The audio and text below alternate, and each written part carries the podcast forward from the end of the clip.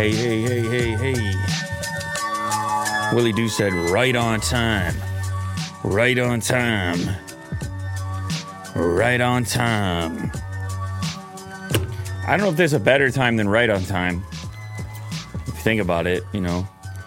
I always, uh, like, I have obligations on a schedule or something, and you can obviously be too late for something. I think you can be too early for something. Uh, there's a time limit. You can be I too think, early, uh, right? Ten minutes 10 minutes early? beforehand. Yeah, not Some- bad. somebody stole my charger over here. Which one you want? Somebody stole my charger over here. Never seen something so rude before. You know what I mean? It's not like Okay. uh, it's not like there's not other chargers in this place. yeah. Um. Are you good or what? Do you need a charger? What charger? am I am? I good? That's a loaded question. Oh, It's a lo- loaded one. sorry, I asked. It's a loaded. Well, we we uh, had a we had a weird like um, hockey experience last night.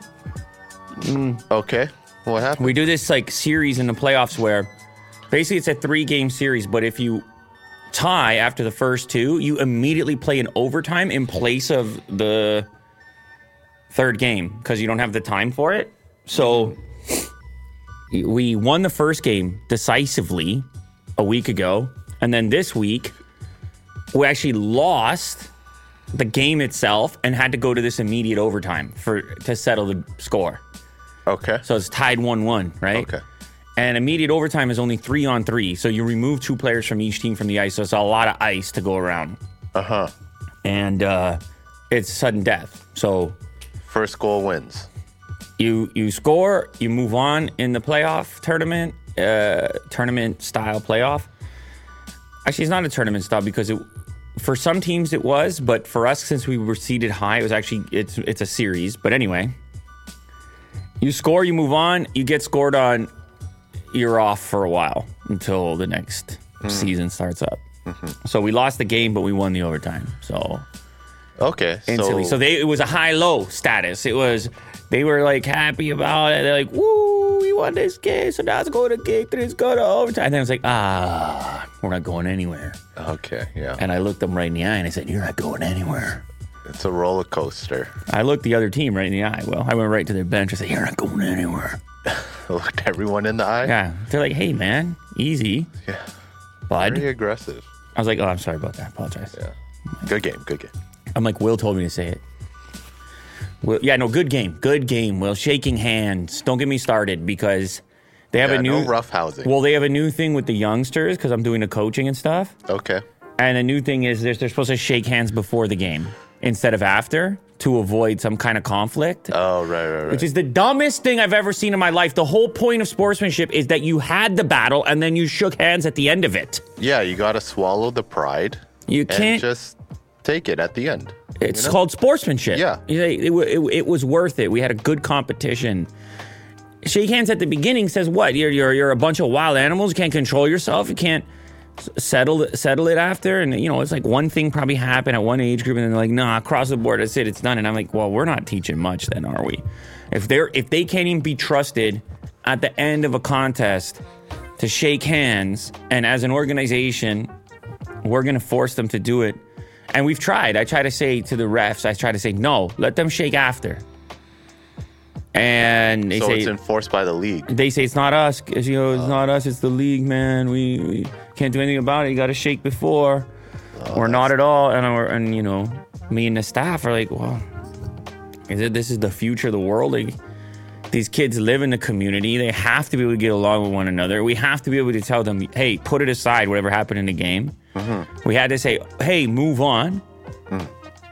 But this just lets them exit the ice in whatever mood they're in, feeling however they're in, and not having that closure of the handshake at the end. Uh-huh. Spoiled by, you know, one or two people who Yeah, I guess sucks. created the issue at one point in time. So anyway, you can see you can see what's going on with these things. Well, Uh huh. Uh huh. hopefully that gives you some insight into what's going on with these things.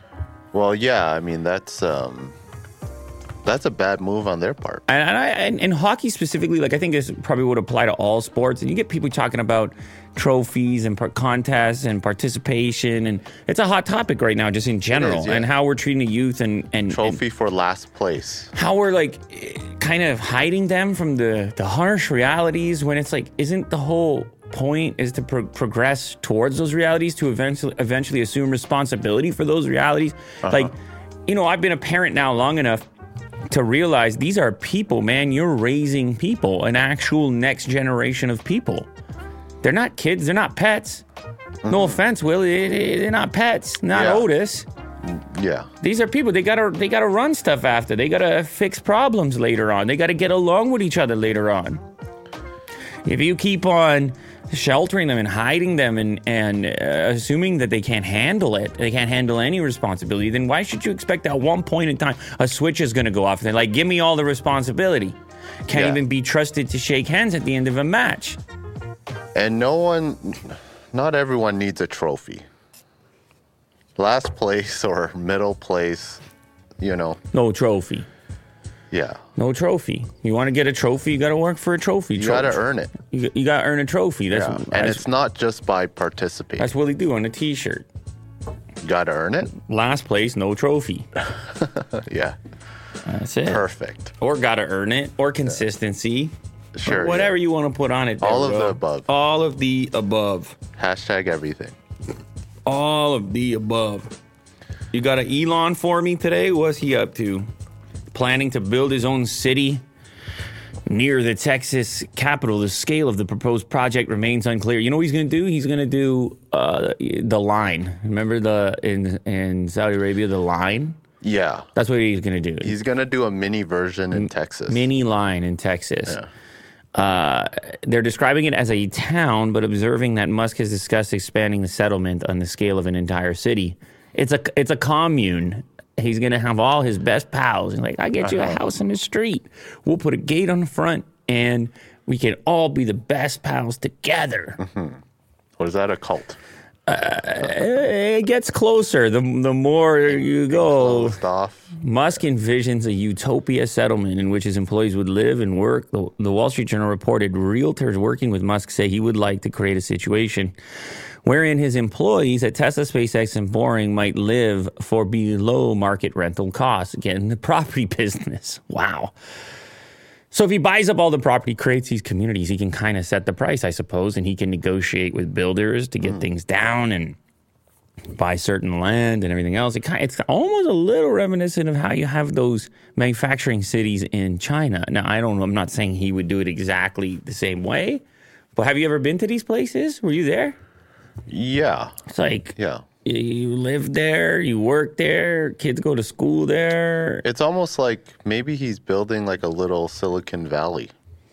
You know? Well, this is Silicon Valley has kind of happened more, a little bit more organically and mm-hmm. sprawled out as a consequence of This is forced. Well, I'm just saying it, it's not. It wasn't. Once you get into community building, I'm talking physically building. Like I am going to buy farmland and put houses on it. That's a that's Mm-hmm. the level of intent there is pretty substantial. But you remember how he was living in that like modular house and it was worth 50 grand and he's like, why is housing so expensive? Like, this is fine. It's all I need. Mm-hmm. At least that was the word on the street at the time. It was like, yeah, he's living in this little box and he didn't care. I don't know. What was it called? Boxable? Mm-hmm.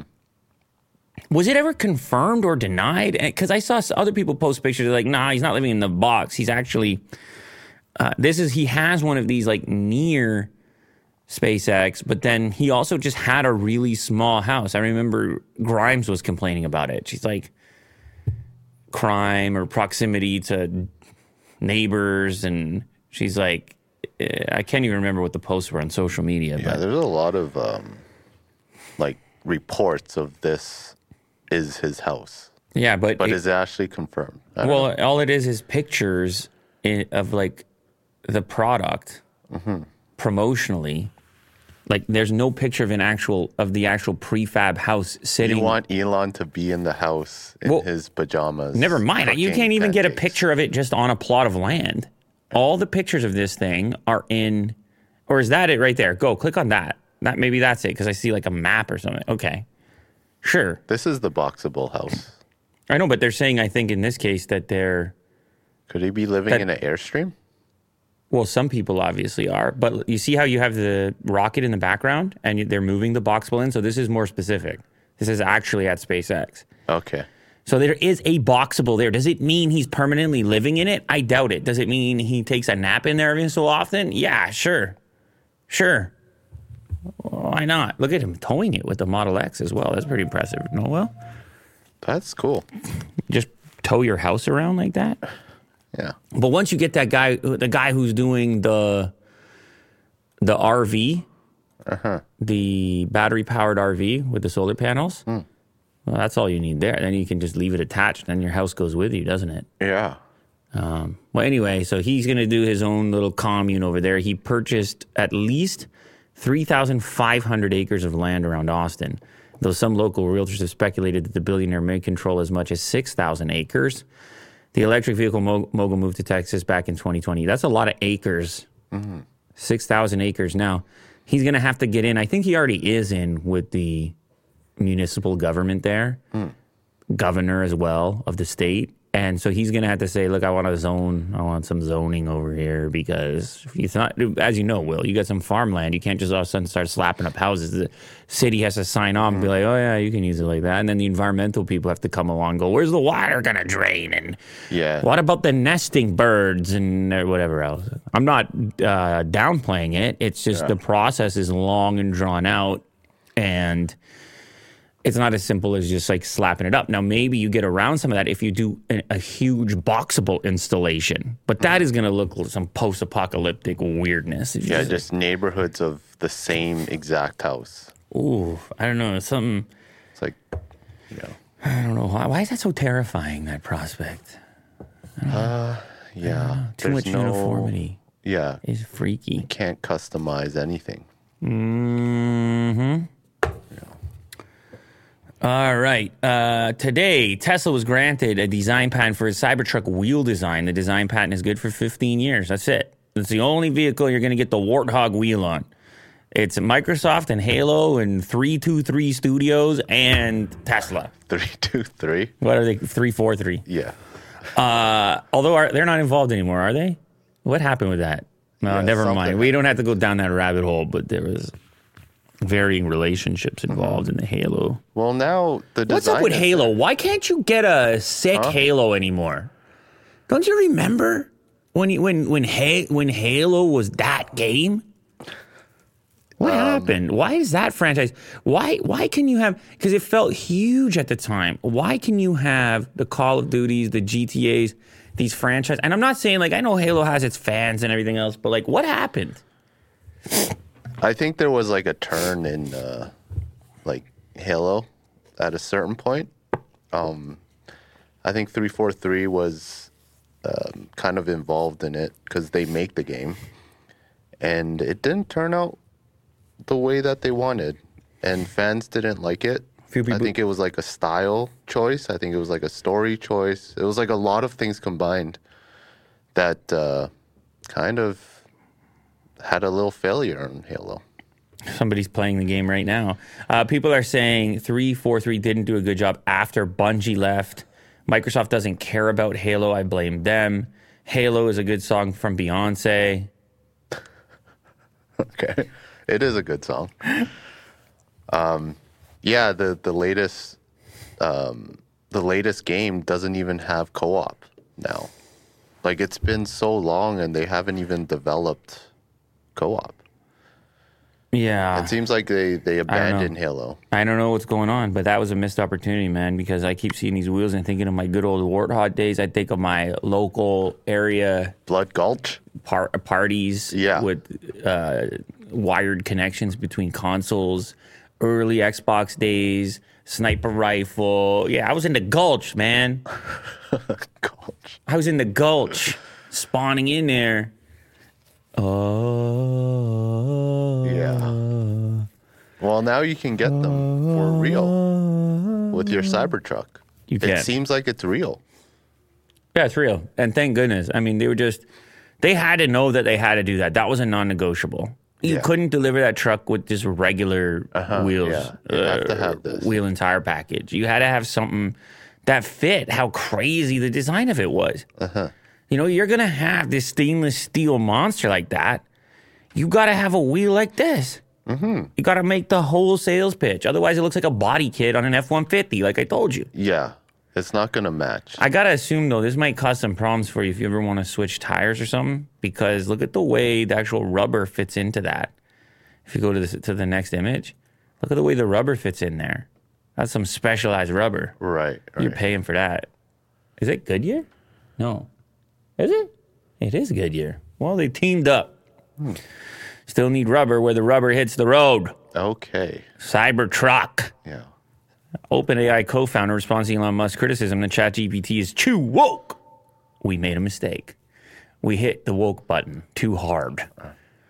We were just like, they're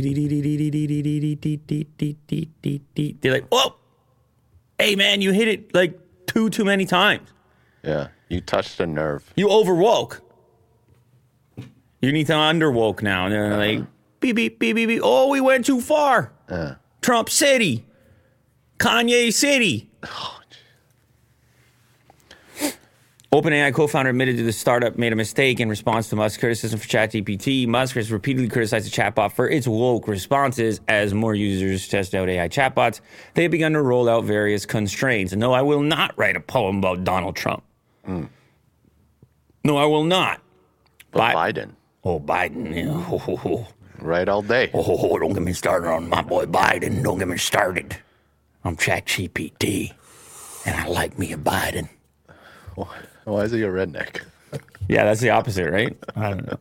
I don't know.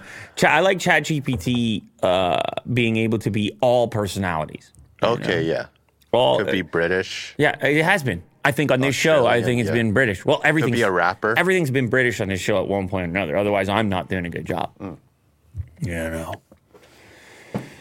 Um, in response to Elon Musk's criticism, uh, saying, okay, it's too woke, then you got the co founder president, Greg Brockman. He admitted that the startup made a mistake in his latest interview. Um, we made a mistake. The system we implemented did not reflect the values we intended to be in there. Uh, and I think we were not fast enough to address that. And I think that's a legitimate criticism of us. Oh, you love it when they do this, don't you? Well, you love it. They say, you know what? Good point. The company comes out, they got billions and billions of dollars. The whole world is talking about them. He could easily come out and go, hey, step off, Elon. I'm ChatGPT, I'm the future. And and he doesn't. He comes out and says, "Yeah, yeah, good point. Yeah.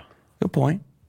Now, maybe I don't know. Sometimes people tune in to the beef, but there it wasn't Elon exclusively, and I think that's what matters. Is there was a lot of people pointing out that this thing needed to be finely tuned and adjusted because people weren't going to trust it. People Yeah. are just going to be like, "How can I use this thing? It's got all these rules, and I can't see what the rules are." You didn't like. You didn't send me the uh, code. TOS. Yeah. What like what can it do and not do and. Does it have any kind of bias? What is the human input? And so on and so forth. Last month, screenshots of ChatGPT conversation circulated on Twitter showing the chatbot declining to generate positive poem about Donald Trump, stating it wasn't programmed to create partisan or biased political content. Okay, you're like, yeah, all right, all right, well, that should be across the board. But then you throw in Biden and a chatbot goes, oh, yeah, let's write that poem. And so people were like, well, what is the rule? Just tell us what the rule is so we can hold you accountable to that particular rule. And if in our future these chatbots are, are influencing uh, all the content that we generate and, and answers and responses we get to questions, it becomes really important what those rules are so we as a society be, can be aware of the constraints.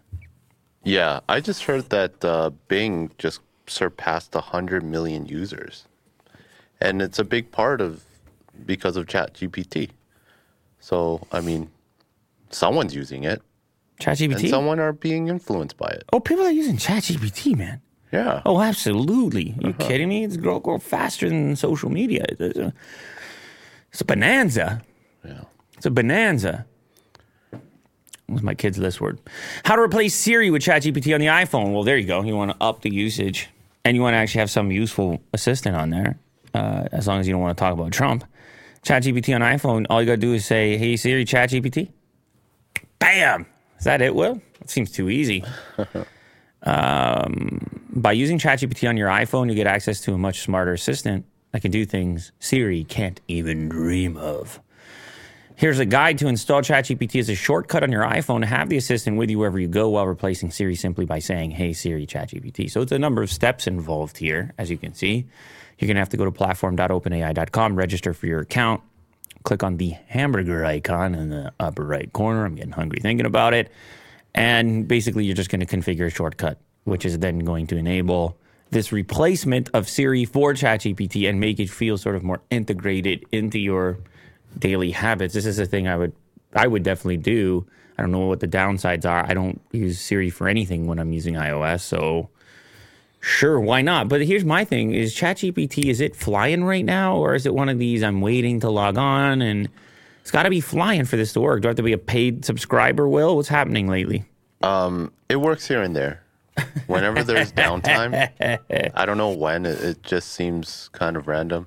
I log in here and there. I know, but here and there is not really good enough as your assistant. Yeah, you want it to be 100% reliable. Yeah. Well, anyway, you can change your ChatGPT activation command. Uh, obviously, saying ChatGPT 1.2 is cumbersome, so it's easy to fix by changing the name of the shortcut inside of the Shortcuts app. I'm glad that there's actually a way to do this and Apple doesn't try to shut it down. But really, if you think about it, it, it is confu not confusing, but uh, what can what could you say? It is a little bit perplexing that Apple themselves isn't investing in this technology. I know they probably say they are now, but you got Apple, multi-trillion whatever it is, and then you got Siri that can't really answer anything. They're like, I'll, I'll show you a link to that, and then you, it's like, wait, what? You're a voice assistant. Don't show me. Don't make me go to a link. Uh, you're a voice assistant. And then Microsoft ends up getting ChatGPT at OpenAI, and then Google's already got their Bard going. And I just want to know, Apple, what are you doing? Because this could be a huge differentiator for you if you have something this powerful, just one uh, statement away from all users. They just something Yeah. as simple as that. And they got to create their own. They can't be relying on ChatGPT or Microsoft. Well, they create their own or, or buy their own, right? They could have been Buy in the own, they sure. could have been in the bidding war, and and it, rather than it be Bing that it's integrated into, it could have immediately taken Siri's job. Mm-hmm. Just try to imagine it. Yeah. I know Apple doesn't techni- typically do this, and I know that they're a little more careful about moves like that. But it's just when people are having to hack it onto there to make it more effective, it obviously indicates that there might be a problem. Apple Music Classical is finally here. I saw somebody tweeted this uh, yesterday. I was talking about this ages ago when they first announced that they were going to do this, and we're talking about an actual dedicated app. And for people that are into classical who want to kind of put it on in the background, for people who want a comprehensive list, which is actually labeled correctly. Wow, what are those numbers beside? Is that the number of plays? That's kind of curious. 491, 276. I doubt it is. But anyway, uh, classical music is complicated, Will, because you have uh, symphony orchestra plays that these are based around. So navigating through, you can see like piano sonata number five in C minor, D ma- number five in D major. And so it's giving you uh, just a much more comprehensive way of interacting with classical music, which is kind of this special case and doesn't necessarily fit all that well into the music apps. Like uh, even YouTube music, I'm looking for classical and I'm getting 17 different results performed by 300 different people. And There's covers. it's always, some of them are video re- responses and it's always a bit of a crapshoot. Apple Music Classical has long been in the pipeline and is something that the Apple Music faithful have been waiting for for some time. Now the company has finally announced the service is on its way as part of Apple Music at the end of this month. Um, it looks like the app is only coming to iPhones running 15.4 or later, which could mean no support for Mac versions or for iPad. Um, here we have it confirmed that the iPad would not get support, which is quite odd, to be honest. You would think iPad users would want to indulge in a little classical, maybe eventually. Maybe this is just initially. There's other news that the app, on the App Store page as well. Streaming bit rates are on par with the current Apple lossless streaming on Apple Music.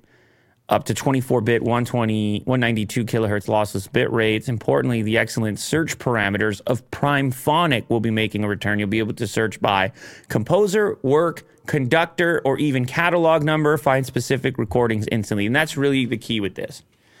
Uh, it's important for classical music as the same composition may be played by many different orchestras or ensembles and you have a hard time remembering and favoriting and just managing classical. Why don't you play the video there? Let's see. Is it gonna have music? Well, a lot of classical music is actually free to use because it's ancient. Sometimes, yeah, this will be fine. That's fine, especially if I keep talking. Included for free with Apple Music. I think this is a good project. I like these type It's of cool, projects. yeah. I think this is a good project. Uh, When you see something that really hasn't where you're feeling okay this could be organized better. At least on the major music apps there's probably has been some sort of special classical apps in the past. But on the major ones that people actually own this experience is not ideal at the moment. And they say okay here's something a small enough problem we can tackle and actually fix and we're going to execute that. I like i like to see those type of incremental improvements. Mm-hmm. And classical kind of needed that. Yeah, I gotta bring back the classical. I don't know if people want what type of bit rates and things people want, but you know, Yeah. you put classical on, all of a sudden you're flying. I'll tell you what, you just throw it on, just give it a try. For anybody over here who didn't who didn't uh, listen to classical, I mean, I'm sure you've heard it, but who doesn't on a regular basis, throw it on, watch yourself fly. No, I'm serious, but you got to commit. Like, don't TikTok it. I don't want you TikToking it. I don't want you swiping. I, you got to commit. Throw a little on, watch yourself fly. Okay. It requires concentration. Anybody have any left over? You have any concentration left over, Will? I got none. I'm on a deficit. Yeah. Yeah, I think uh, Oh, thanks for the super chat, Brandon. Appreciate it. studying is nice with classical music or Yeah. reading. Are you flying? Uh, I have it on like sometimes, Mm-hmm. just um, on a low volume. Did you experience? it's nice. Did you experience? very experience? calming. Did you experience liftoff? A little bit. You did, a didn't you? little bit of levitation there. You did, didn't you? Okay. You did, didn't you? Yeah. You did, didn't you? Bring back the Tchaikovsky. Motorola Razr 2023 live image leak is giving us OG Razr V3 vibes. Razr. Remember that brand? Yeah. Well, they didn't give up on it. They were like, okay, well, Razr now is a folding display and it's a clamshell, and the screen on the outside got even bigger. It's amazing how cool these devices can be, and yet how few people you see with them. They just have such a hard time cracking into iPhone, Samsung universe. People are just not really taking chances on these form factors. The Z Fold a little bit, but some of these other ones less so. Motorola Razr 2023 has already shown its face uh, in the form of leaked renders now. Tipster Sudhanshu Ambhore uh, has managed to source a live image of the phone via 91 Mobiles, claims to show the actual device. The alleged 2023 pictured in the leak is hot pink in color. Some may call it salmon or magenta. And they say it's reminiscent of the Razr V3 from all the way back in 2005 when uh, Will was only A lad. A young a young lad, an early Will do just uh, snowboarding. Yeah. You were probably snowboarding in that time. Yeah, it probably was. Uh, it's half hot pink. It's a two tone, half hot pink and half gray. I don't know. How are you feeling about that? Um, yeah, I don't mind it. I wouldn't choose the hot pink, um, but I'm sure someone will. It's very pink. Yeah, I like it. It looks like a mirror finish on the, on- Uh-huh, but yeah. I, I guess you have a screen hidden under there, so maybe there's a reason for that. Uh-huh. This is obviously a very early version because you can see that weird little text up there, which it would be on kind of on a prototype mostly. Um, yeah, maybe it's magenta. I, I, you know, I don't know. I don't know. I tried. I, I, I've tried to use the clamshell devices. I get away with it for a while, and then somehow I end up back on these slabs They are uh, cool. or the bigger foldables as opposed to the smaller ones.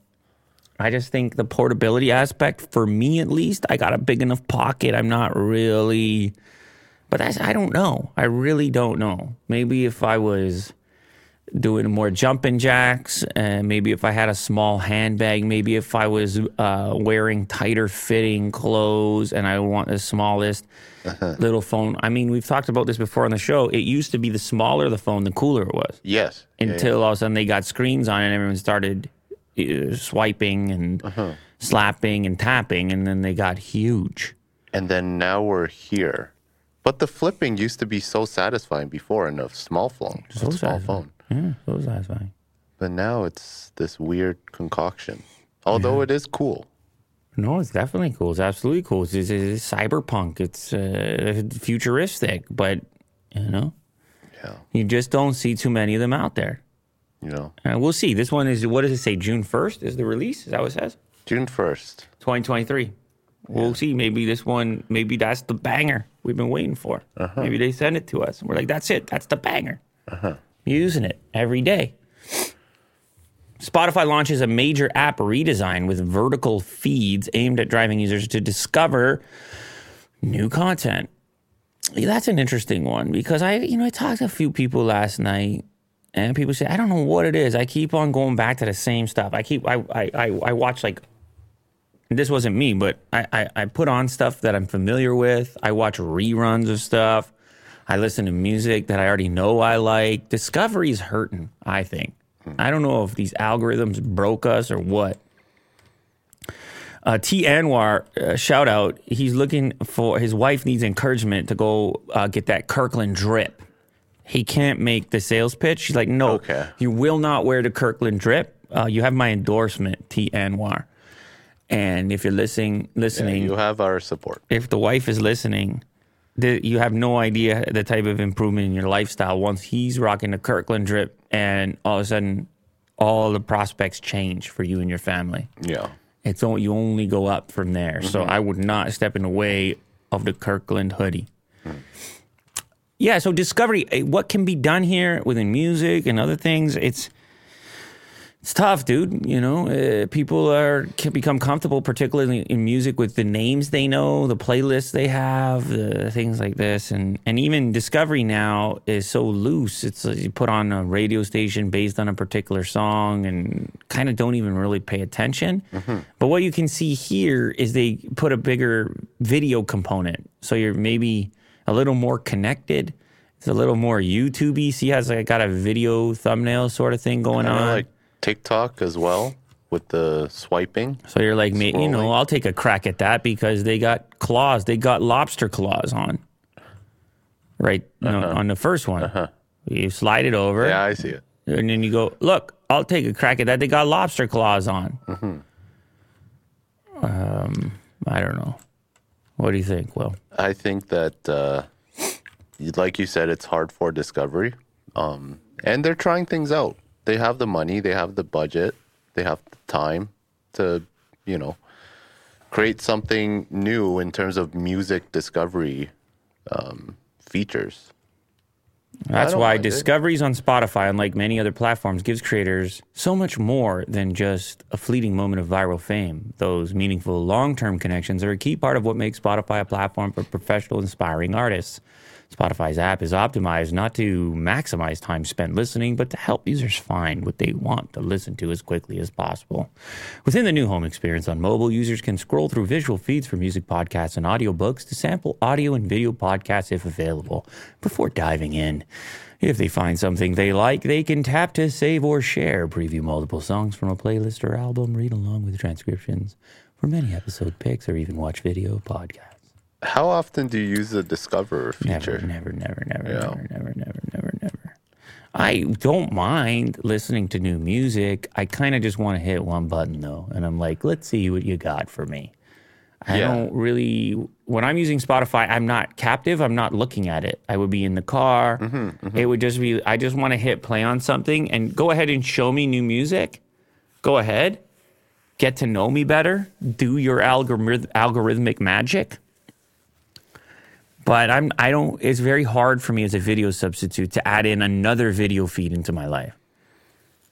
You know what I mean? I got uh, enough apps that want to show me video and for me when it comes to Spotify that's not really what I'm trying to do. So, who do you think this is for? Maybe for kids? with the idea of No, like, it's it's it's for them attempting to stay competitive. That's what it's for. They're saying, well, how do we differentiate? How do we maximize? How do we compete in a space where in the most competitive attention marketplace ever? When one of our competitors is YouTube and has this massive video component, when they lured away Rogan and gave him a whatever billion dollars, it was like, okay, your podcast is here and the video is here. Mm-hmm. It, that was the key thing. They, they they want to have a more comprehensive identity. It's just, are they going to be successful in changing people's perception of what the app is and how they use it? Can they create a software experience that's that good that is actually causes people to change their habits? Airstream and Porsche brainstorm visionary travel trailer concept. Legitimately, they work together. Interesting. I've been a fan of uh, the Airstream aesthetic, the stainless steel. Look how they paired it to uh, that. The silver on that Porsche at the front is, whew, that is some shiny silver. I think this is a render. Well, no, it's absolutely a render. But I'm just saying, like they really went for it on that color. They Yeah. they tried to hit that Airstream metallic, which is hard to do in a paint color Sure. because it is actually stainless steel in the in the case of the Airstream. So if you like put a Cybertruck on it, it would be very comparable. Uh, I love the look of this Airstream. You see, you got the awning comes out. They had the bench seating at the back. Uh, it's got a futuristic look to it. You have the pop top on it for a little bit more room on the inside. Uh, a little, little bed. Look at the TV slash iPad looking thing. They always have to put a, some produce on the counter. See that? Yeah. And hanging plant. A little pop of color. Uh huh. Because you're you're living in there. Yeah. Organic. and you're chopping and dicing and cooking and, and don't let them tell you you can't do it. You can do it. Van life. Airstream and Porsche uh, uh, uh, teamed up in this case, I guess, to imagine what this might look like as everybody tries to be cool and capitalize on the RV lifestyle. These things are selling out all over the place, you know. Everybody wants an RV lifestyle. You're close. You got the Bronco already, so you're close to Yeah, going. I'm I'm definitely gonna take it out. Have like a battery pack as well. You're getting close. Yeah. And then once you get once you start down that path, next thing you know, you're buying one of these. The Porsche one? No, I don't know, just something like it because you're out there longer periods of time, and you start, you know, It's very uh silvery. Eh? it's Even very indoors? It's very silvery.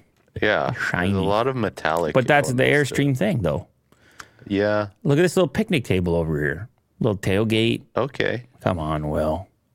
Is that a TV? Hundred fifty thousand. You t- you you buying or are you selling? I'm uh I'm not buying just yet. All right, It is very cool though. remains to be seen. Yeah. I, I don't think they're making it yet. It's just strictly a concept at the moment. Uh, The camper. biggest departure from the traditional Airstream design comes at the rear, where a tall, broad wall takes place as the usual curved bulge in an effort to improve aerodynamics. The reimagined rear end also houses a split tailgate that opens into a deck and awning combination, clearly inspired by the new Vision S camper van from Airstream's European cousin, Hymer. There's a surprising amount of innovation that takes place in the camper world hmm. it's so purpose built and purpose driven. They're like, oh, this is how people are using it. Let's design it to do that. It's Yeah. always inspired by an actual request or need. And it looks like a legitimate partnership here. Airstream Studio FA Porsche concept travel trailer. Yeah, maybe it ends up getting made at one point in time. Look, they're chatting, they're touching materials. You know, when the dudes show up from Germany and they're touching the materials, you know, something might be going on. You might pull you might pull your your vest out, your puffy vest, puffy vest. like the other guy. Yeah, yeah. No camera, no photographer. AI modeling agency opens its virtual doors. I actually saw this on Twitter. Um, this is a new thing. They're like, yeah, you know, photo shoot, please Yeah. put your stuff on on my AI models and get selling already. They're perfect. They're perfectly imperfect, which is perfect. Let me see the fingers. No, Let me see the teeth. Don't get carried away, Will. You don't need it. We don't need, need we it. don't need that to sell product. It's called Deep Agency, 100% AI generated and uses the very latest image synthesis models, allowing users to pick a model and choose their pose. Virtual photographers could even choose which camera to use, the time of day, the shutter speed. I presume also the uh, aperture, the amount of like bokeh, and uh, virtual cameras, including Fujifilm X-T3, Canon EOS Mark II, and Sony A7. Maybe if you want it to look like it was shot on one of those cameras, Yeah, or you're yeah, yeah. mixing this material Sure. with stuff that was shot on those cameras. Oh man. It's $29 a month. and Users get full access that includes high quality photos of themselves. Oh, yeah, that's right. You get to also make a an AI version of you to do all your own personal modeling work. Dude, we should try this. Tw- 29 a month? Yeah. And I Mm-hmm. look like this? Well, you'll, you're never looking like that. Makeup and everything? Don't get carried away here, Will. You're going to look better, but you're not going to look that good. Yeah. Let's not get carried away here. People are saying, why is this even a thing? Well, I mean, uh, having modeling images is expensive, I guess, and Takes time. you can't like quickly get the asset you're looking for as you're building the website or the e-commerce or the marketing campaign or whatever it is. So you you just go full AI. I and, see fingers. Well, They don't look great. two, three, four. Well, there's the right number, but yes, It's a that's a, big giant- hand. That's a big hand. Giant hand. That's a big hand on that on that lady. I'm not saying. I mean, she might have a big hand. Yeah, no. Oh, there's another one. Well, Uh, you stop it now, all right? You bet. You better stop it. Looking around like that for hands. Will is AI's worst nightmare. He's like, I'll spot you. I'll track you down. yeah, give me the fingers. Danny Postma is the Dutch entrepreneur that's behind Deep Agency, marketing it to social media influencers, marketers, and e-commerce product photography. Well, there you go. Pretty much nailed it. Uh, this tweet has received 22 million views and a generally negative reaction. Well, yeah. Well, Photographers and models are like, hey, man, excuse me. And other people are just like, I don't buy it. I'm not. Uh, I'm not going to be influenced by these fake AI generated influencers. And other people are like, "What's a data set, man? Why do these people look like other people?" yeah. Sort of. This is the most convincing I've seen. You know, like Midjourney, Stable Diffusion, like they they always have like a very surreal look. But these ones, they look like a portrait, like a Don't say straight up portrait. Are you saying they look like people? Well, I- Except for fingers. are you But, saying that uh, those two people look like people? yeah, Those AI it's very generated convincing, people look like people? dude. Yeah, we should try this, eh? All right. Okay. Deal. Let's go. Yeah, we got it. You got it. Uh, can can I put some Kirkland on there? Yes, need some- definitely. You need some Kirkland on those guys. Uh, town pu- pu- uh, punishes its politicians by putting them in a cage in a river.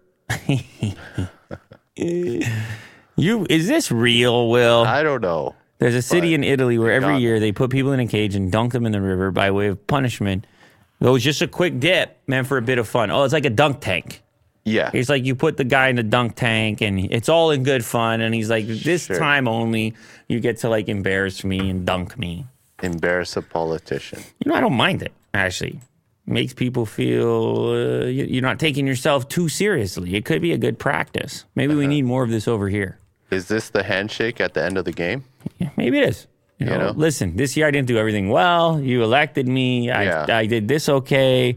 I screwed up over here. Now the crowds win. throw me in bit? throw me in the river for a bit and we're all good lots of places around the world have their own select set of customs and rituals but you'd be hard pressed to find a town where they put the most annoying people in cages and lower them into the river Yeah. is there a video of it please turn off your ad blocking software for anyone who ever asked will about ad blocking software it's only because of the show people are like don't you rely on ads yes absolutely it's he's trying to make it so it's a smoother uh, browser for the actual live Unless you get tons of pop-ups and like it's hard to load pages when the you have. article is like this tiny little snippet. Well, it's because we also area. we have like twenty tabs open always. So if there's stuff right in the background, sometimes an ad will come up with audio on it. It just start playing. We can't find it. So yes, we support the websites, and in many cases, we actually have the paid subscriptions where possible for the websites that we actually read and uh, and uh, view content. and now we're gonna watch this ad for 30 seconds. Yeah, well, whatever, it's fine. Yeah. Okay. So it is kind of comical. Yeah, Like, it's good. Do, do we have audio? Throw the uh, audio on. riducendo di spettacolarità. Le roste It's in Italian. That's all right. I love it. Condannati alla tonca, il consigliere provinciale Claudio I love it. I mean, it seems a little dangerous, Ha prima maybe. Yeah. Il sindaco Andreatta e poi ha scelto di rimanere sulla comoda poltrona di Piazza Dante. Tad bit. Oh, they got a lot of boats out there just in case. Uh-huh. Look how beautiful this town is. Yeah. osanna l'autonomia ma chiede soldi, in compagnia dell'orso di Cadine e addirittura gli animalisti, quelli che per il dopo hanno Tonka, Trentino. part of the Vigilian celebrations, which the city of Trento puts on every year in the second half of June. The events are meant to honor Saint Vigilio, the patron saint of the city, and one of the main events is the Court of Penitence, where famous figures from Trento who have disgraced themselves over the year are put on trial.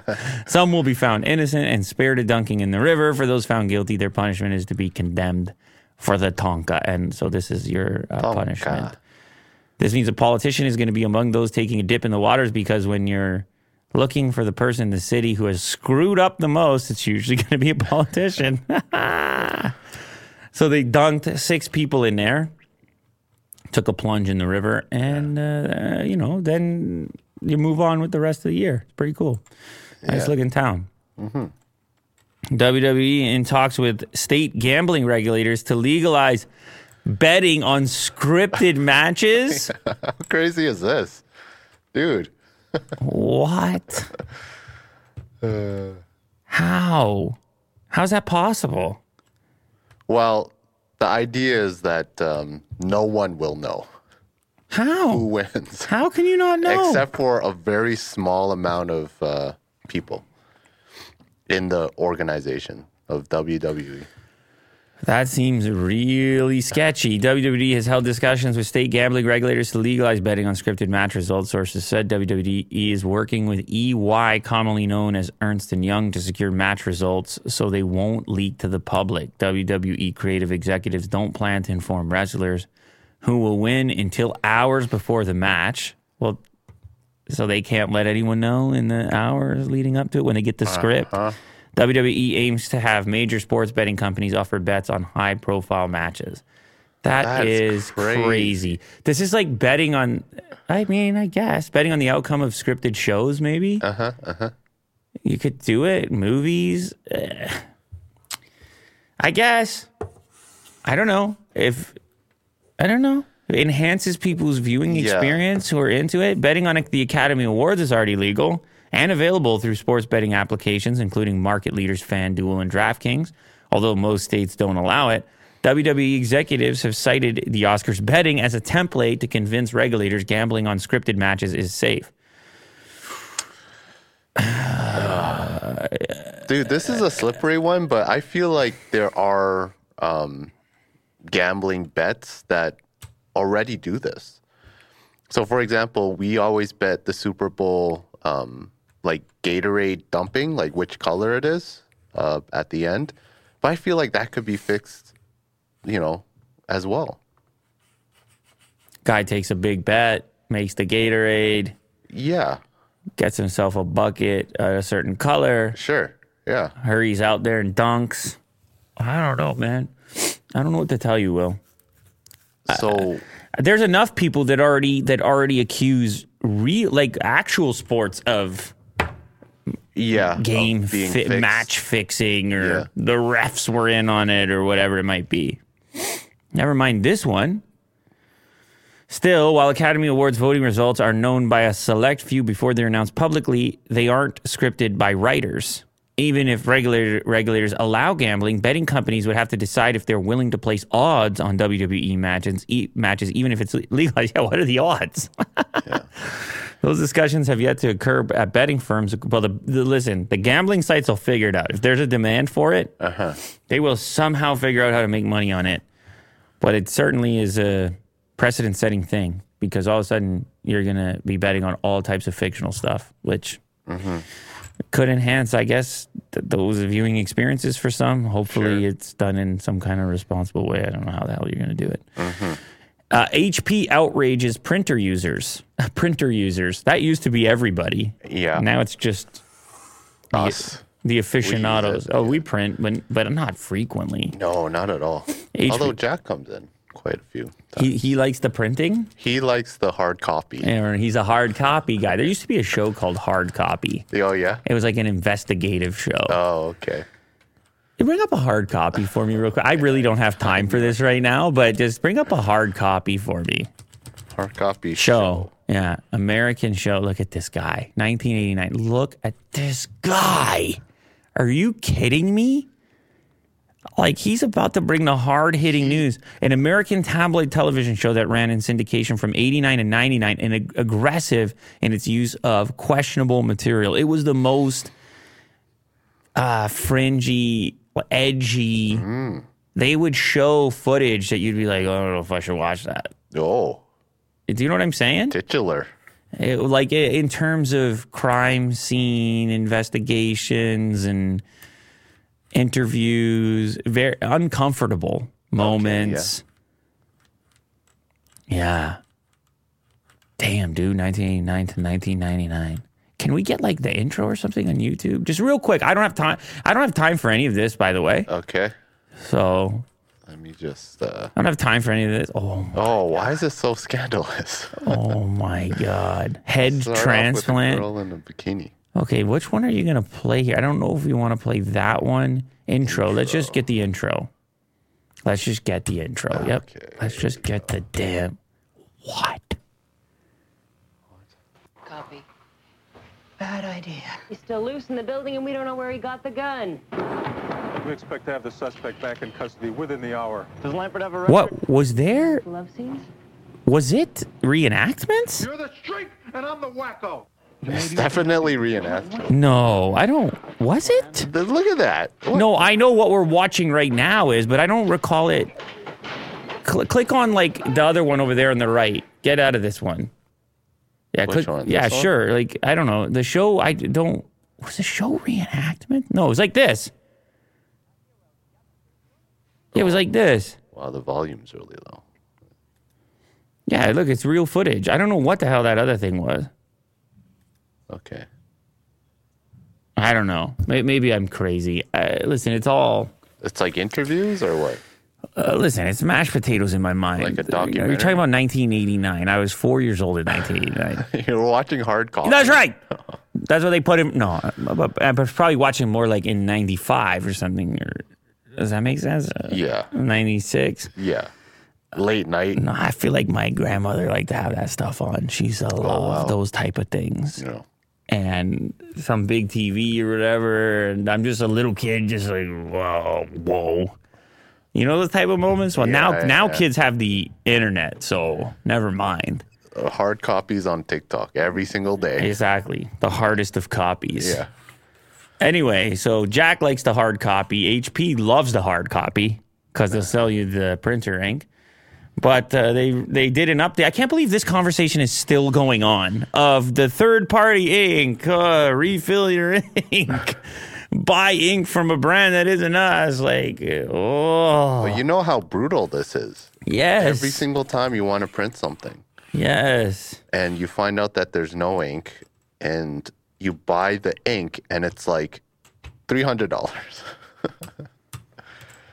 Dude, it's expensive. man. Yeah, they were giving you the printer for free Yeah. in many cases, like actually free. Yeah. and you would just have to buy the ink, and that was their entire business model. Now they got a bunch more lawsuits. I guess they bricked some printers that had the third party ink in there. Brutal. Dynamic security strikes again. And I don't know. I think we're at a point now where the printer game has shrunk so much. They've lo- lost so much revenue. There was a time where there was so much printing going on. so um, many trees being destroyed.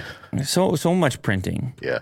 Uh, dude i remember like when i had one of the things we did when i had that little shop downtown was Printing invoices? well we would print some things but also we it was one of like our strange side businesses because you're just kind of hustling to survive so we had a couple of companies who we because we had access to different suppliers where we would be like we can also sell you ink It's just one of those things. And it would be toner cartridges or wax, I think, for Xerox at the time.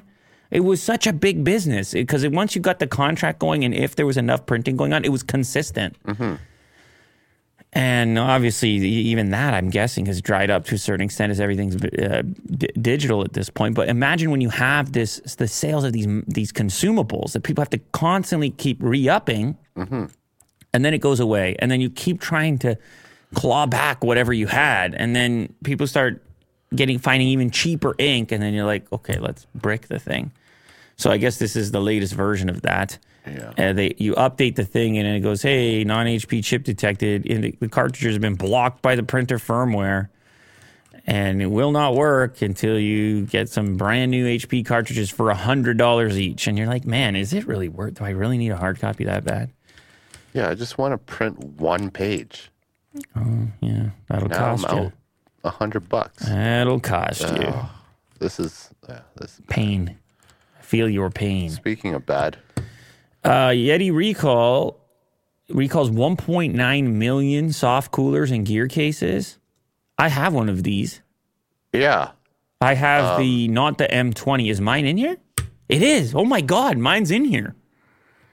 I love this bag. The can you click over to the other one? Uh, th- that one. yeah. M- everyone, well, a lot of people Wait a second. M30. No, I'm, is that one even bigger to the right of that one? This one's the honker, I think. M30 2.0. oh. This is what I have in charcoal. Uh, the magnet lined closures can fail and result in detached magnets, posing a risk of serious injury or death if ingested.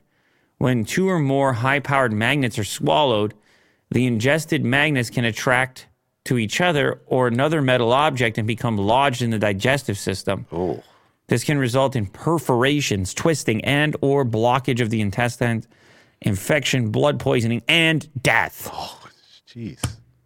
Holy cow. Eh, The, Yeah, you should return this. They are very powerful magnets. I can totally attest to that. I'm not really sure how you ingest it. I guess it falls on top of a can and you don't notice. And I think it would be unusual. Probably for kids, it's more rare. Probably for kids, it's more of a concern when you got the high powered magnet. What's interesting is because I've been a fan of this bag for a while, the previous model uh, had a zipper, had the, no magnet. It had a zipper, but I hated the zipper because it was a tough zipper to use. It was a real tug in order to create the seal to keep the cold in. Um, and then you would go in, and if you had it really filled up, the actual opening to stick your hand in would be pretty tight, and it would scrape against the zipper. And yeah, so- you told me about this issue. and on the new one, it's a magnet that opens and it slaps shut on its own. So it's less likely to be left open and therefore more likely to stay cold because anybody who grabs a drink out, it just snaps shut on its own mm. at the top portion. But I knew that those were powerful magnets because I had that baby loaded with more than 30 beers in it and it would have no problem. Mm-hmm. It's, those are heavy boys in there as far as the magnets. Yeah. So I get it. If they get dislodged, those are those are some powerful ones floating around, and they'll give me a refund or replace it. But I don't know. So the new model, I guess they stitched it in there better or something. 1.9 million units sold in the U.S. and then 41,000 sold in Canada. One of them is mine. Um, I call them toll free or email them, uh, or I can click on product recall on the product page on their website. This is a nice little, nice little warning here. Will you're letting people know if anyone has one of these? So the the the recalled products, it's actually looking like four products here. You have my bag, which is the M30 2.0. This also seems to apply to the M30 1.0, which is weird because then I'm like, wait a sec. The 1.0 had a zipper, not magnets. Weird. Sold between March 2018 and January 2023. Okay, mine is definitely one of them. Oh, so if you're gonna get it replaced, you're gonna get a cooler, not the actual. Ah, they, so they didn't fix it on the model. They actually just they're just going to give you something different of similar values. So for in the case of the M30, you can get the Hopper Flip 18, which is that's 30 cans and now you're only getting 18 cans. Yeah, That's not a good deal. that's not. And then in this case, the M32.0, they'll give you a 65 hard cooler. That's not sufficient. That's not, I don't use my cooler like that. I got to carry it into the rink. Yeah, So that's not going to work for me. I don't know. and you want the one strap over your shoulder, I don't think I'm sending my back, Will. so you're gonna take the risk. I'm going to put a Risk warning it for the label on it. I'm going to put a warning label on it, or I don't know what I'm going to do. Or maybe I can get one with wheels. Is there a Yeti with wheels? Can you go to Yeti's, Yeti's website? I don't have time for any of this. Can you go to Yeti's web, uh, website? Shout out Turtle 3000. Okay. Oh, somebody is sending a Willie Do appreciation message. Turtle 3000. He says, had to comment on the thumbnail. Looks so sensual with Elon's "Prepare Thyself." I think I think you maybe have nailed it on a thumbnail. Well, That was a fun one. Yeah. have you finally nailed it on a thumbnail? Uh, you know, I try. That's uh, you got to love the feedback though, don't you? Mm-hmm. That's good for you, isn't it? Yeah. Okay. I appreciate it. Maybe I'll just do wheels then. Hmm. Let me see. Can you scroll down? So to get a 30, well, I guess a 48 would be fine. These are these are pricey though. It's six hundred dollars. Yeah. Are pricey boys. Can you click on that 48 for me real quick? Yeah. Oh, can you click on the 24 real quick? 24 is not gonna be enough. See, yeah, that's the thing. I, I was. Oh no, no wheels. No go, wheels. go to the 48 for me real quick. Yeah. Blue, gray, or white. What the hell? They say 48, but then it fits 76 cans. That's huge. Yeah. Is there like a perspective? Like a person for Scale. scale? I know. It's weird. How big is that? Oh, maybe. If, yeah, there you go. Oh, that's pretty big. Ah, it's not as cool as what I got. But I might have to do What are you gonna do? for my needs. I do like the the drain port, and I know you're a big drain port guy. Big, big fan. Drain plug. So, what are they selling right now for the soft ones? Uh, seeing as how they have to completely redesign. They're not. Yeah, right there, soft coolers. That's not. Oh. Yeah. And so the biggest they're going to do here is 18. That's not enough for me, man. 18's not going to do it. I'm dead. I got to go to the hard one or different brand, I guess. Interesting development, Will. You really hit the nail on the head with that. You got my attention. Yeah. And I know that. my brother-in-law has this as well. Oh, it's a popular one. Yeah, I actually got one uh, for my dad for Christmas as well. I love that thing. It's too bad about the magnets. It's very unique. It's much lighter weight than a hard shell. You can even with a bunch of cans on it, you can carry it on your shoulder no problem. It's very comfortable padding on the shoulder. And it's moldable. Yeah. There's flex to it. Yeah, it's a totally different experience. Anyway, Yeah. I don't know what I'm gonna do. I obviously don't want anybody ingesting the magnets. Uh huh. Somebody told me to get two 18s, one 18 on each shoulder. Yeah. I guess possible. Not that crazy. Robots are now performing Hindu rituals, and some devotees fear they'll replace worshippers. I this stuff is so interesting to me. Hmm. Remember, I was talking about the Chat GPT rabbi the other day, Sure. Yeah. and he just did the whole. Sermon? Is it sermon? This there is a sermon. But it's not. it's a different one. There is a sermon. Okay. Let's just say a talk. He gave a talk. Okay.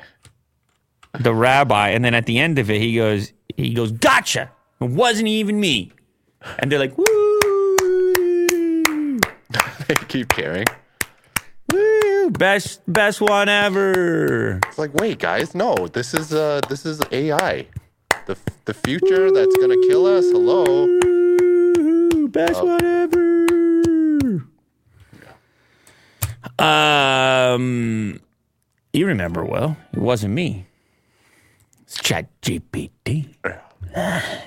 Well, in this case, it wasn't me. Instead, it was a robot. And in 2017, technology firm in India introduced a robotic arm to perform what's something called arti, which is a ritual in which a devotee offers an oil lamp to the deity to symbolize the removal of darkness.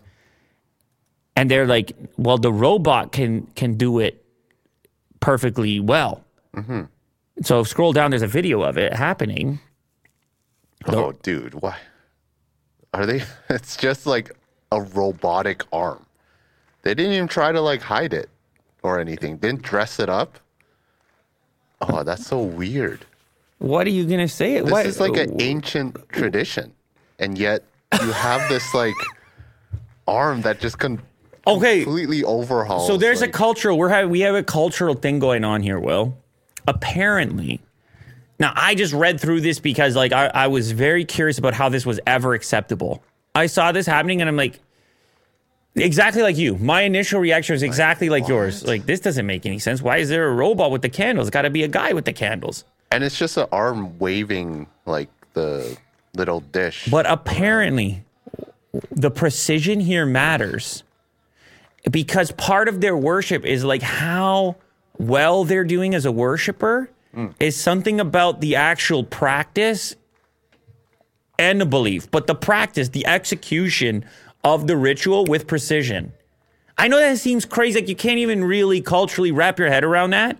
Let me just read some of it here because I might not even be articulating correctly because I read this actually two days ago or whatever it was. okay.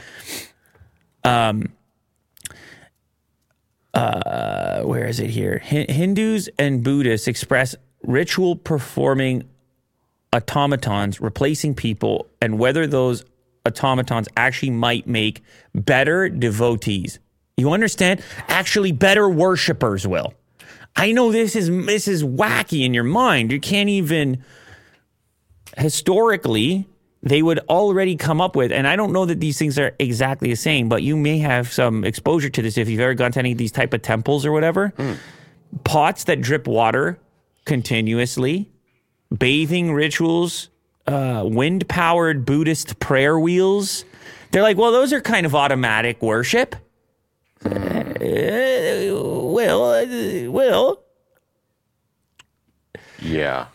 Okay, go go go back, go back, go back. Her, her- go back to the to the article, okay? Because those are like nature, whatever. But Those are nature. Uh, they, there's an argument that this that this type of automation or technology interacting with religion does happen. Yeah. I mean, the Pope doesn't send pigeons to, you know, rel- relay a message or something. No, he's going to use a smartphone, right? You Or saying a- uh, some sort of a BlackBerry? rotary phone or something. No, no, keep going down, keep going down. It's missing the part that I need here. Uh, here we go. Modern traditions. However, the recent use of AI robotics in religious practice is leading to concerns among Hindus and Buddhists about the kind of future to which automation could lead. In some instances, the debate among Hindus is whether automated religion promises the arrival of humanity into a bright new, keep scrolling, uh, technological future, or if it's simply evidence of the coming apocalypse. In other cases, there are concerns that the proliferation of robots might lead to greater numbers of people leaving religious practice as temples begin to rely more on automation than practitioners to care for their deities. They have deities that have to be cared for. Will it's like they? It's like it's a different way of looking at it. It has to be cared for. And the rituals are the caring for, like as if it was being fed in a way, not food, but ritualistic input. Scholars often note that these concerns tend to reflect one pervasive theme an underlying anxiety that somehow robots are better at worshiping gods than humans are. Better. For Hindus and Buddhists, the rise of ritual automation is especially concerning because their traditions emphasize what religion scholars refer to as, as orthopraxy, where greater importance is placed on the correct ethical and liturgical behavior than on a specific belief or religious doctrine. That's according to this article, theconversation.com. In other words, the execution of the ritual and the the uh, effectiveness of that execution is, in some cases, it's greater importance than your actual beliefs. And in that case, you're kind of like, hmm, the robot arm is a pass. the robot arm is on point. That's like, okay, I'm going to just try to bust out of here for a second to kind of create a picture. Imagine we have a robot in the studio that performs amazing camera moves. Focus, never misses. Boom. These type of arms exist for that purpose. And also we're like, listen, Mo, the robot kind of nailing it. Like, I know you got the artistic part. I know you're human and everything. uh, Cinematography. but the robot's kind of doing its thing. And if you think about it in a truly practical way, and you're like, no, actually, the candle's just got to move this way, it's got to be in front of the deity, and you can see how you can make that move. I'm not, listen, I'm not, Yeah. I'm not, Will, I'm just painting a picture. Uh-huh. I'm not saying in one side or the other. I don't know enough about it. This is my exposure level over here. Uh-huh. But it's like, it's a real curious one. Why is technology allowed to interact everywhere else, but not over here? Uh-huh. I mean, who who who makes those rules? What that is? Mm-hmm. But it also, I also picture these futuristic religions with like, imagine robots worshiping gods. Mm-hmm. And we don't have to do anything. We're like, yeah, yeah, the robots got it. Robots It's worshiping, worshiping robots, robots worshiping gods. Yeah. You know, Very strange. I feel like I could be in cyberpunk and happen upon a temple and there's robotic arms doing rituals. Yeah. In Cyberpunk, there's um, religions in there There you go. as well. And it's like crossbred with like technology. Very strange. Yeah. Yeah, deploying technological ingenuity to transcend human weakness because robots don't get tired. They don't forget what they're supposed to say. They don't fall asleep. They don't leave. Like, are they better? They're bet. Are they better? Work? You know, I. Well, in this case, it's doing it perfectly, right? It's nailing it, dude, because it's all pre-programmed. It's you can't do it wrong, really, unless it malfunctions. What's scary is the people around just cheering the robot.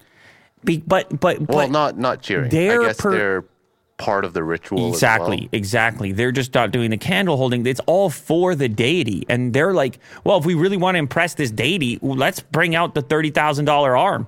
The deity's gonna be like, "Wow, damn, you guys invested." Nailed it. You know what I'm saying? yeah. You nailed the camera move. You nailed the manufacturing move. You nailed the whatever you nail as a robot. yeah. Guys, I'm not trying to convince anybody of anything. I'm just saying. I'm just painting the picture. I'm, I'm, I'm, I'm, I'm, I'm set, setting the premise here for for how you make the justification. If you're in there, anyways, I'm not. I'm not suggesting you go do it. I'm just saying that's that's how it's going down. Wow. Okay. Well, are you? uh Oh, is that it? Was that the final one? No, there's one more. Oh, okay. I feel like this is a complete opposite story.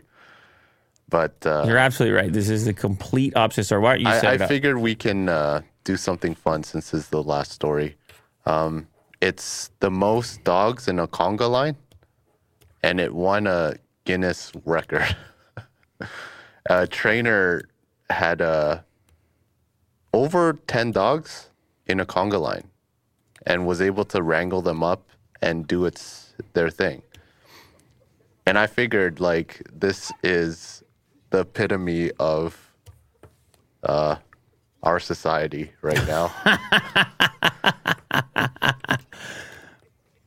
like we have just like these dogs that are I mean it, it's it's a amazing feat to train all these dogs to get into a conga line. right? But in what world is this useful? No, it's not useful at all. Like I said, it's impressive. They got he got each one in order. Oh, it's kind of freaky actually. In big to small, like they somehow know how to recognize their size. That one in the back, third from the back, looks like a psycho. This one? Yeah. Yeah. Yeah. And the trainer's really buff. Gotta uh, be. I gotta put that in there. Gotta be, dude. Manage all those dogs like that. Wolfgang Lauenburger, the trainer who previously set the Guinness World Record for most skips by a dog on hind legs in 30 seconds, set another record, the most dogs in a conga line. The adorable line featured 14 of his canines, each of whom effortlessly stood on their hind legs while perching their front legs on the dog in front of them. Lauenburger broke the record that his young daughter previously held with eight dogs back in December 2019. He's like, eight? We can do better than that. A few more. I'm gonna crush your record, mm, daughter. Daughter. Yeah. What do you think you're doing out here, Guinness? Yeah, he's like, don't you? You see these biceps over here? I got a, I got a bigger conga line than you. I'll muscle my way out of this. I don't know, Will. I mean, you say maybe it's not useful, but it, for his business, it probably is. He shows off that if he can get those dogs to do that, and then he you, you need your dog trained, you're like, damn, look Yeah. what that guy can do. It's uh, it's his version of an F1 car. He's like, check me out, man. He's flexing. Yeah. Not not his biceps, but his training capabilities. Yeah. His training steps. yeah. He like he's like, don't you want your dog to be this well trained as well? I just think this was uh, it is so weird looking. funny. I agree with you. just. Uh, Eh, There is no world in which it's immediately useful, though. I, I can agree with that. They, these dogs, what do they want to be? They want to be like pulling a sled or doing some work or yeah. running around. They're not trying to like tiptoe on their hind legs like a weird guy holding all these food and whatever else. But hey, listen, there's a lot of uh, dogs that do. there's a lot of dogs with crap behavior that could use some dude like this.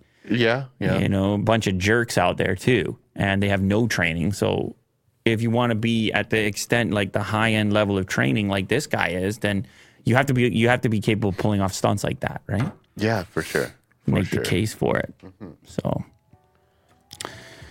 oh baby, today is Friday. It's a Friday. And that means uh, we got the weekend in front of us. I hope everybody has a pleasant weekend, spends time with their loved ones. Um, I'll definitely be doing some of that. That's for sure. My stolen car, I got that back, or I get it back today. Oh, okay. Congrats. So Congrats. I don't know what I'm gonna do about that because now I'm like, it's all nice and fixed, and like, is this gonna get stolen again? Or Immediately. no, it's just like it's weird the way it sits in your head after that. So, So are you getting getting an air tag or something?